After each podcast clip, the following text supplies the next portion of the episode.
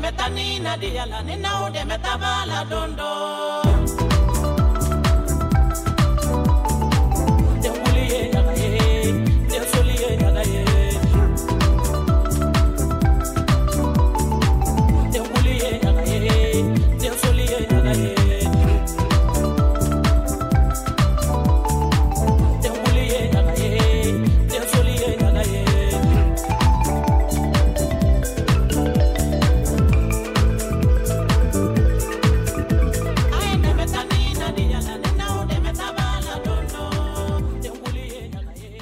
The South South Globalization podcast, hosted by Wolfson College and the Oxford Africa Society.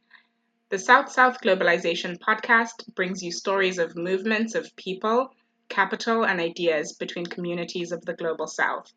The stories will show how knowledge is produced and exchanged along routes that do not necessarily intersect with or need the mediation of the West.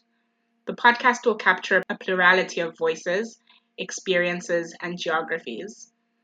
My name is Simphiwe Laura Stewart. I was born and raised in the Kingdom of Eswatini, and I'm currently a PhD student in the Department of Geography and Environment at the University of Oxford.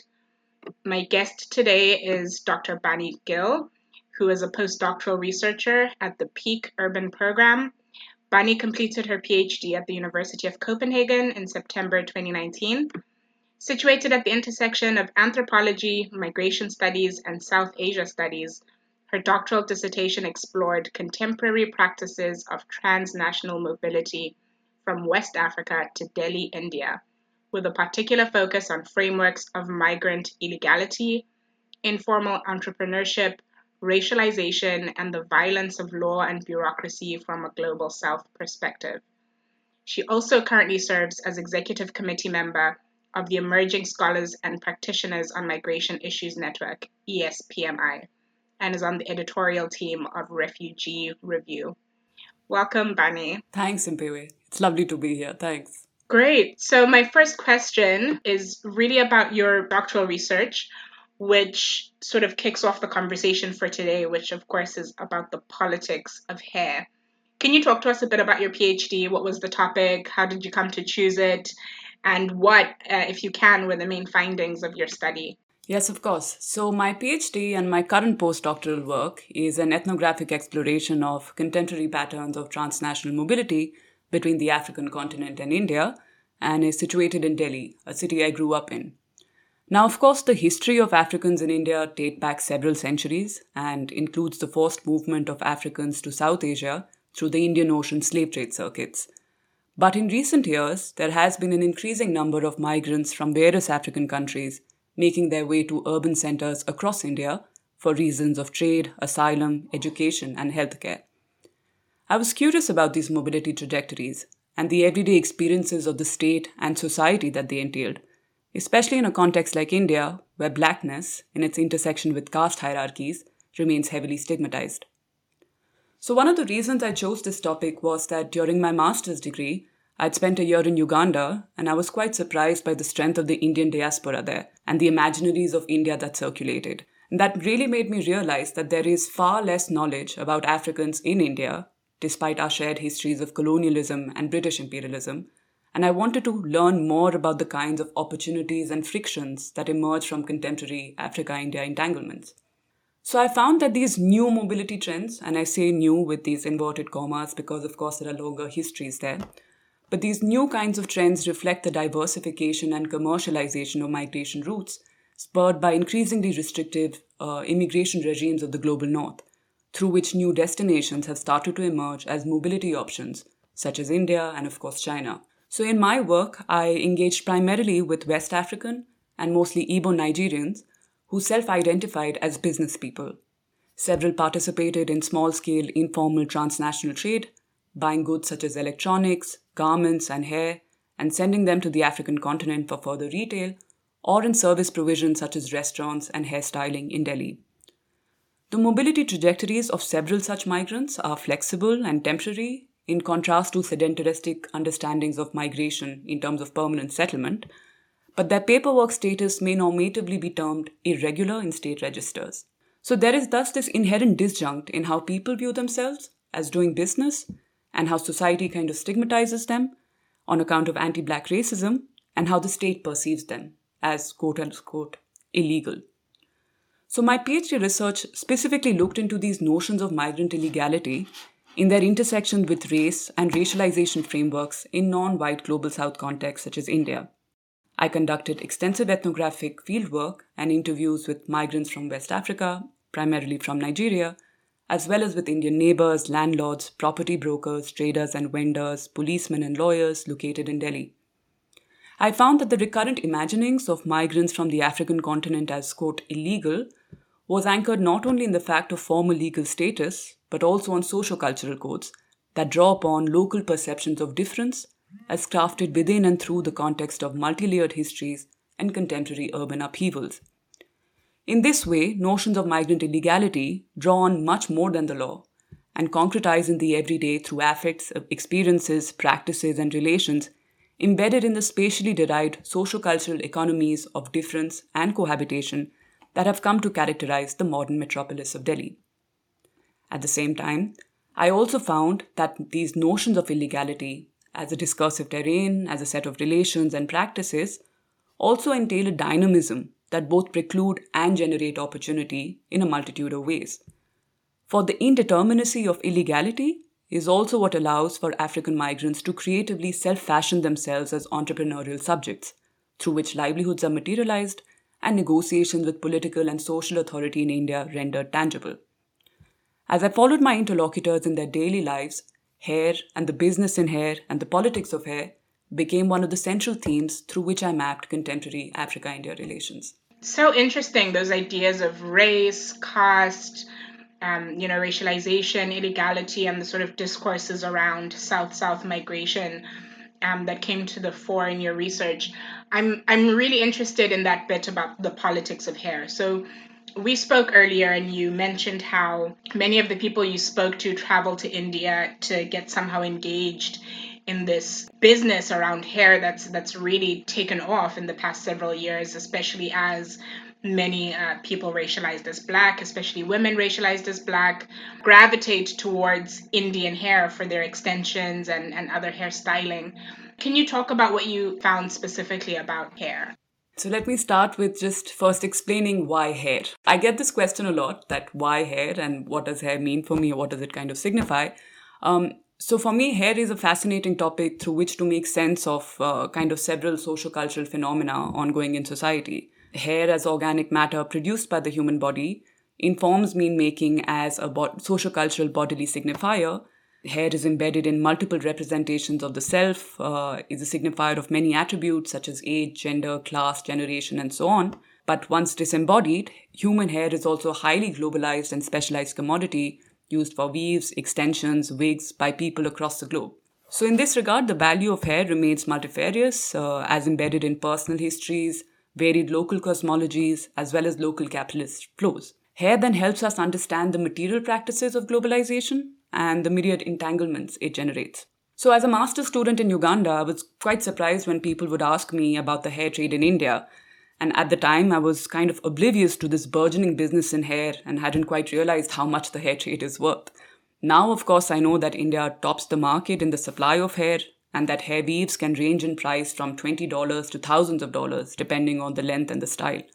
The Venkateshwara temple of Tirumala in Andhra Pradesh in India, that's India's largest source of human hair, where every day thousands of men, women, and children undergo tonsuring as a form of material and spiritual offering. So, the massive quantity of hair that the temple receives has prompted it to monetize this offering, and it's now sold in online auctions, bringing in millions of dollars each year. Apart from this, hair in India is also collected from rural villages, where people often barter the hair caught up in their combs for petty goods or small sums of cash. In fact, comb hair is collected across a range of localities and occupational contexts in India, from clippings collected in beauty salons to loose hair that is rescued from drain pipes by manual scavengers. The trade in hair significantly reworks notions of waste and of value. But practices related to hair care and styling are not a modern phenomena only, nor are they linked only to the business of aesthetics, since hair is innately associated with human corporality.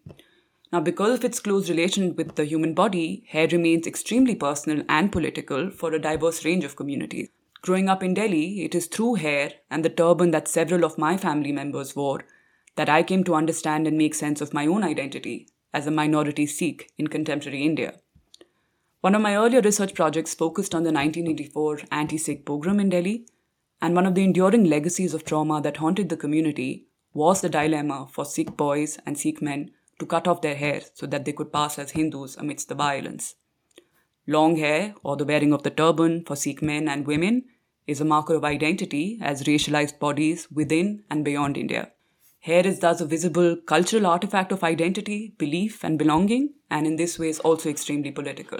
Absolutely. I really resonate with that idea of, you know, hair both as this sort of commodified um, thing, but also as something that's very much imbued with or carries sort of history and cultural significance.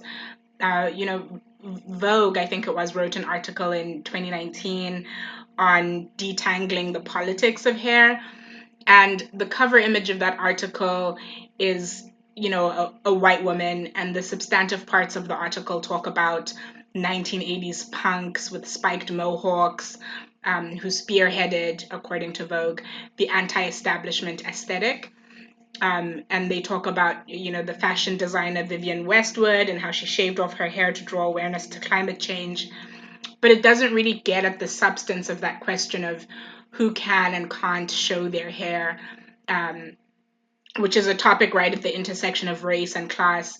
It's also very gendered, obviously. And so for black and brown women, like you've said, with you know your personal history as a minority Sikh, um, women, you know, black and brown women, hair and politics is almost intractable. Uh, so you know we can think of, especially for me as a black woman, I can think of people uh, like Angela Davis and the use of the afro in the black consciousness and black civil rights movements. Um, there's a an Iranian um, human rights lawyer, Nasrin Sotoudeh, who went to jail for not wearing a or refusing really to wear a hijab. And you know, young people in South Africa, uh, Patel is a really wonderful, remarkable, really young activist who. At I think the age of 12 or 13, was involved in a series of protests at her high school because they tried to ban um, natural black hair. Can you um, can you maybe speak about perhaps speak more about that personal history and the histories that you were engaging with in that first research project with uh, minority Sikhs? Um, so that project was more about the enduring legacies and the trauma and the memories of the violence that had occurred during 1984 in Delhi. And I was engaging mostly with women who had been widowed during the course of those events. I think that's a very, very difficult uh, time in Indian history to speak about, also in relation to what is happening in India today, where once again we have the rise of right wing Hindu. And that has again brought to the fore how vulnerable minorities really are in India. But anyway, to go back to that time, a lot of these women sometimes spoke about how the only way they could have saved their husbands was by getting them to cut their hair off. And then a lot of times the men refused to cut their hair off. And then for younger boys, because the women could control them and their hair, they would forcibly cut their hair off. So that particular instance really stood out for me to say that, you know, that, that hair or having hair or not having hair and how it's visibilized wearing that turban, that marks the distinction between life and death in these kinds of situations, right?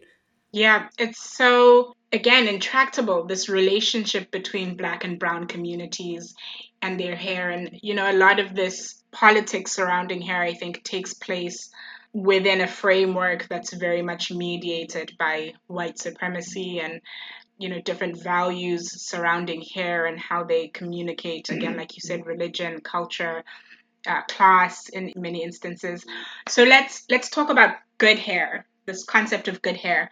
It's the fifth anniversary of Beyonce's epic Lemonade visual and audio album. I don't know if you listened to it. Did you hear it? Yes, of course. Who hasn't? So fifth anniversary of that album, and um, in Lemonade, Beyonce says, you know, one of her songs, she says, "Call Becky with the good hair." And similarly, in this book I've been reading, Hood Feminism by Mikki Kendall, Mikki says, I don't have good hair. One of my aunts tried to solve the problem of my hair by taking me to a kitchen beautician who put a lye relaxer on my head when I was three. In a very few minutes, I was crying, bleeding, and burned in an attempt to tame my hair. Do you see any connections or intersections on these conceptions of hair or values surrounding hair between uh, black and, and brown communities? I think the history of black hair is uh, extremely racialized and has a very, very complicated kind of history. And hair, as you just mentioned, has been at the center of raging debates amongst black feminists as well. So, first, to just talk about sort of the localized politics of hair in South Asia, hair practices, as, as we've spoken about, are varyingly kind of codified in religion. So, in Christianity and Buddhism, tonsure in the hair is a sign of renunciation. In Sikhism, hair is a sign of spirituality. In Islam, concealing the hair is a sign of modesty. Within Hinduism, hair is embedded in various conceptions of purity and pollution. So, the symbolism of hair removal is an act of purification that informs the tonsuring at temples, but oppressive Brahmanical norms also dictate that women have to shave their hair once they are widowed. Barbers have uh, historically been associated with a low caste status within India, while thick, long hair for women has been associated with caste privilege. So that's within South Asia. But again, as the, the history of good hair and black hair, and as these debates go in, especially in the Northern Atlantic, uh, and the stigmatization of black women's hair as unprofessional, quote unquote, or as, you know, unruly, would indicate that hair has deeply political resonances for brown and black communities. In the context of black hairstyling, again, there has been um, several debates uh, across the spectrum on what the styling of hair or the use of weaves, what that really represents for, for black women. So, you know, on the one hand, there are scholars who view the styling of black hair through weaves or through straightening and chemically altering the texture as forms of internalized and generational cultural violence because it kind of devalues the natural hair of black women and attempts to conform to standards of Eurocentric whiteness and Eurocentric beauty. But on the other hand, there are also black feminist scholars who critique this reasoning as totalizing and as constructing an essentialist discourse of authentic blackness itself. So it's in this context that Dosekun, who's a professor at uh, LSE, uh, she writes about the use of hair weaves amongst class privileged women in Nigeria as, quote, a technology of black post feminist femininity as one amongst a multitude of ways of doing or performing black femininity, albeit an unhappy one, to use Sara Ahmed's conceptualization, and one that is driven by post feminist consumerist desires. So, in my work, I actually draw upon some of these debates and some of this work to explore what the values attached to hair are for the young women that I worked with, who are not necessarily class privileged women and for whom travel to India is perhaps the first time that they've left their hometowns and whom for the very idea of India was, uh, or the idea of India was synonymous with Indian hair, and Indian hair was synonymous with a luxury commodity. So these women often spoke about Indian hair as being good, and I was specifically interested in the value, valuing practices through which Indian hair became good Indian hair, and how within the hair industry and within the commodification of hair, notions of racialized and cultural difference are rendered a value proposition. My key finding was that the valuation of Indian hair by these women was along several registers that add texture to prevailing debates about black hairstyling. So, for several of my interlocutors, you know, there was this idea of good Indian hair, quote unquote. And this good Indian hair was crucial to their mobility, to the materialization of India as a migratory uh, destination, Trade in this good Indian hair conjured promises of economic wealth and riches. This good Indian hair, with its supposed materiality of softness, made them feel good. The desire and consumption of good Indian hair satisfied aspirations for social mobility and endeavors of moral and licit work. And good Indian hair also kind of mediated relations of fashion, aesthetics, and bodily capital. The use of hair weaves is certainly and painfully implicated in racialized histories of beauty and aesthetics. But perhaps this entanglement does not preclude the range of other desires and other values that are manifested in the trade and consumption of this good Indian hair.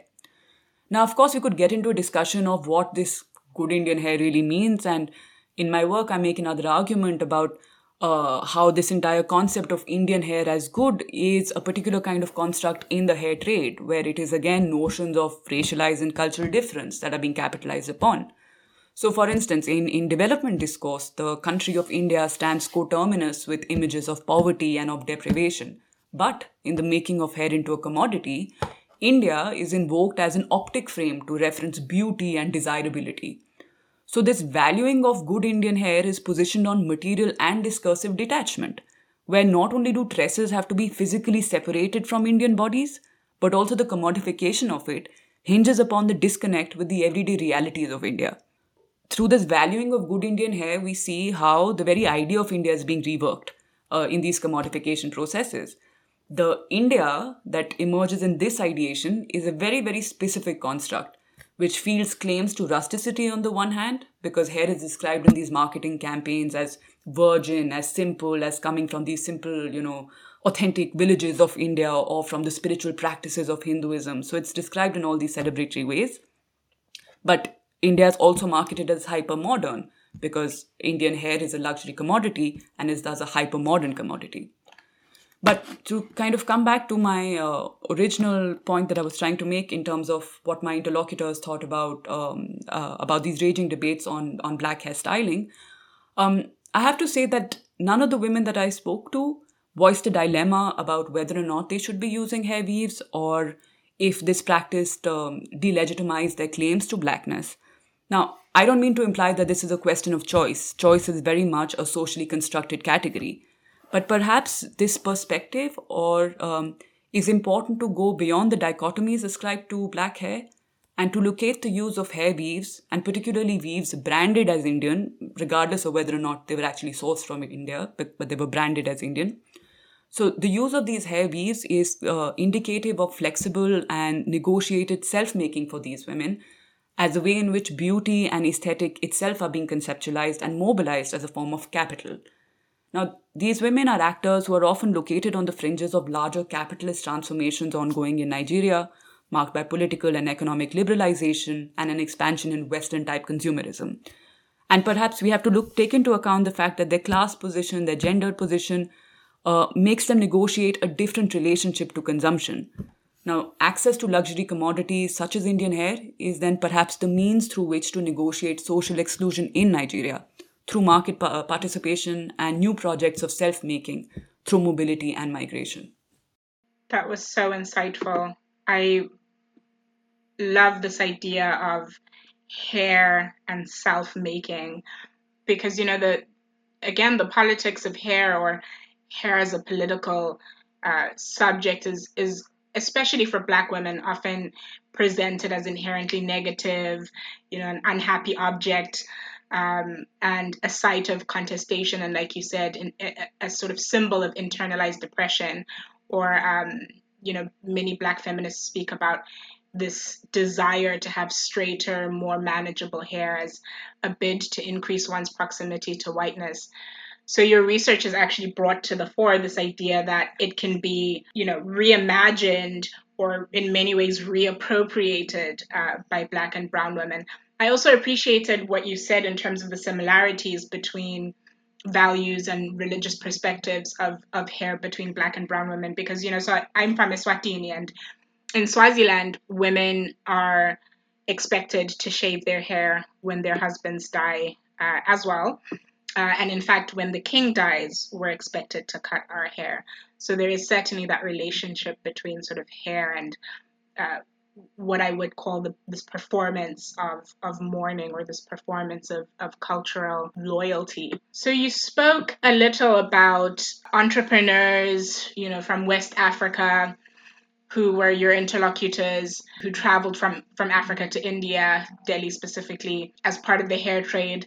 Can you speak a bit about how they were treated? Did you learn anything about their, you know, social and political experiences in India? Were there any social or what were the social and political dynamics surrounding their stay? Yeah, a lot of migrants are coming to India today uh, as transnational traders uh, and with aspirations of doing business not just in the hair trade, but also other kinds of industries uh, such as clothes and garments and electronics. Now, the dynamics of their stay in India is, is a question with long answers, and I'm afraid that we could be here all day. And I would uh, recommend my thesis, you know, just to plug that in there. but to try and answer that, um, in my work, I've looked at these mobility trends in relation to changing circuits, uh, changing neoliberal circuits of mobility and of capital the context of rapid urban change and transformation in Delhi, um, the violence of law and bureaucracy and immigration bureaucracy in, in, in the context of India, as well as the dynamics of race and racialization, which is not something that is really looked into in India. You know, India has this kind of peculiar um, relationship to race and racism, whereby we only think of racism as something that happens to us, but we don't think of the us as also very much embedded in these racial hierarchies. So, against this background, I, I think I, I would say that there is a certain pervasive sense of uncertainty that permeates the everyday lives of Nigerian migrants, particularly, and African migrants more broadly in Delhi, positioned as it is at the intersection of economic opportunity and social friction. So, the migrants that I worked with positioned themselves as entrepreneurial subjects. Their aspirations were unconstrained by any limitations of monetary capital. Uh, they were invested in the exploration of new opportunities, taking risks, engaging in gambles, even if the outcome was far from certain.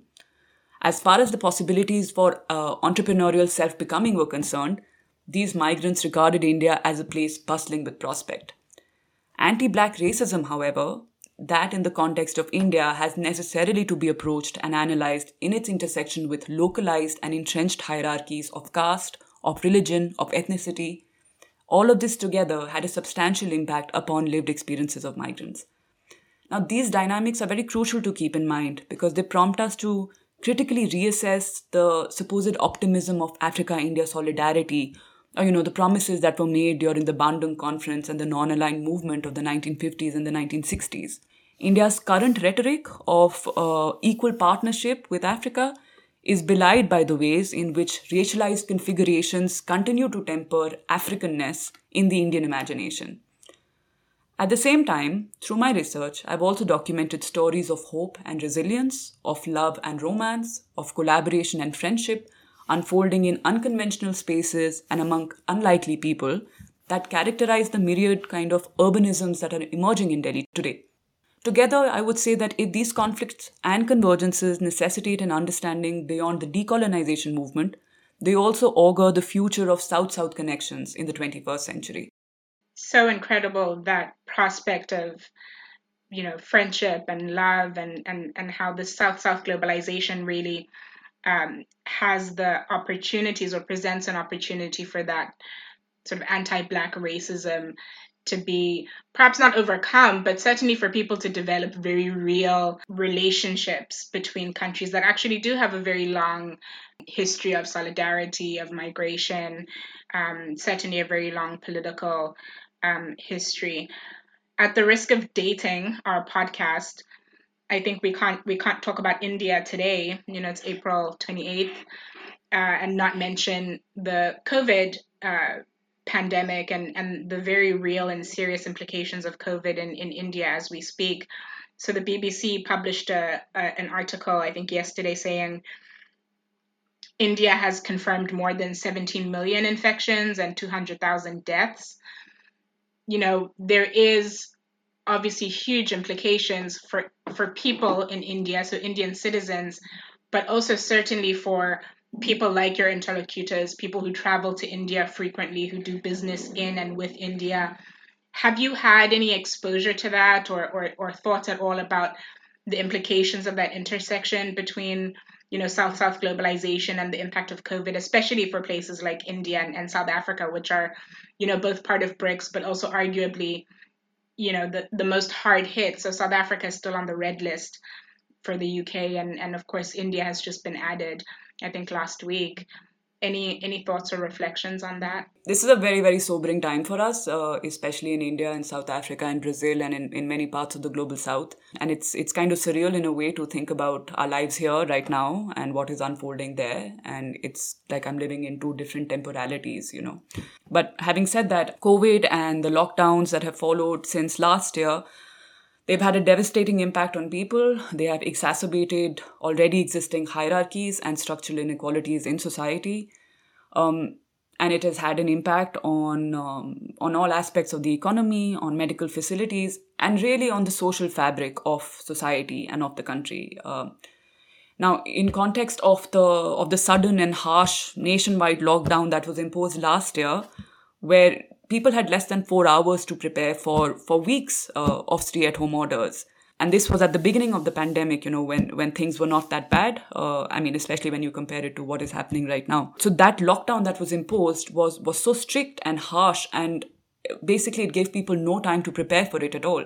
And just that I, the fact that people had no time to prepare, it affected different people in different kinds of ways. So, for instance, for several of my interlocutors, you know, some of whom uh, have a precarious legal status in India, some of whom are dependent upon informal banking systems and informal value transfer system. I mean, the lockdown severely disrupted these channels by immobilizing bodies as well as capital and left people strapped for cash in the middle of a pandemic. Again, last year, while both the center and the state governments announced relief packages for the most vulnerable sections of society, including for a number of the domestic migrants um, uh, in India, non citizen migrants kind of fell through the cracks, that they were not eligible for any kinds of, uh, for any of this kind of support. So, COVID and its aftermath of restrictions, of um, disruptions, and the risks, uh, the medical risks, as also the, the greater kind of societal risk that it has posed, it has really specific challenges for, for African migrants in India, especially those with an insecure legal status who were not only locked down, but were also locked in, you know, far away from any semblance of what they might identify as home absolutely agree with that concept that it's you know a, a, sobering time and one is really split between these two spaces you know that are home. So on one hand oxford and certainly for me on the other hand south africa and and eswatini. I don't want to end on that sobering note though. Um, i have sincerely enjoyed this conversation and really Bani what timely necessary and rich research that you've done and, and continue to do. So thank you so much for sharing that and for your time. To close, uh, perhaps a final reflection on the futurity of good hair. Uh, as you mentioned at the beginning of this discussion, uh, that is hair, whatever race it's wearer, in its most natural state, however it presents from the scalp what collective mobilization of solidarity, of shared struggle, mm-hmm. And perhaps more vitally of empowerment can be found in the politics of hair between Black and Brown women, specifically um, in global South countries? Hmm.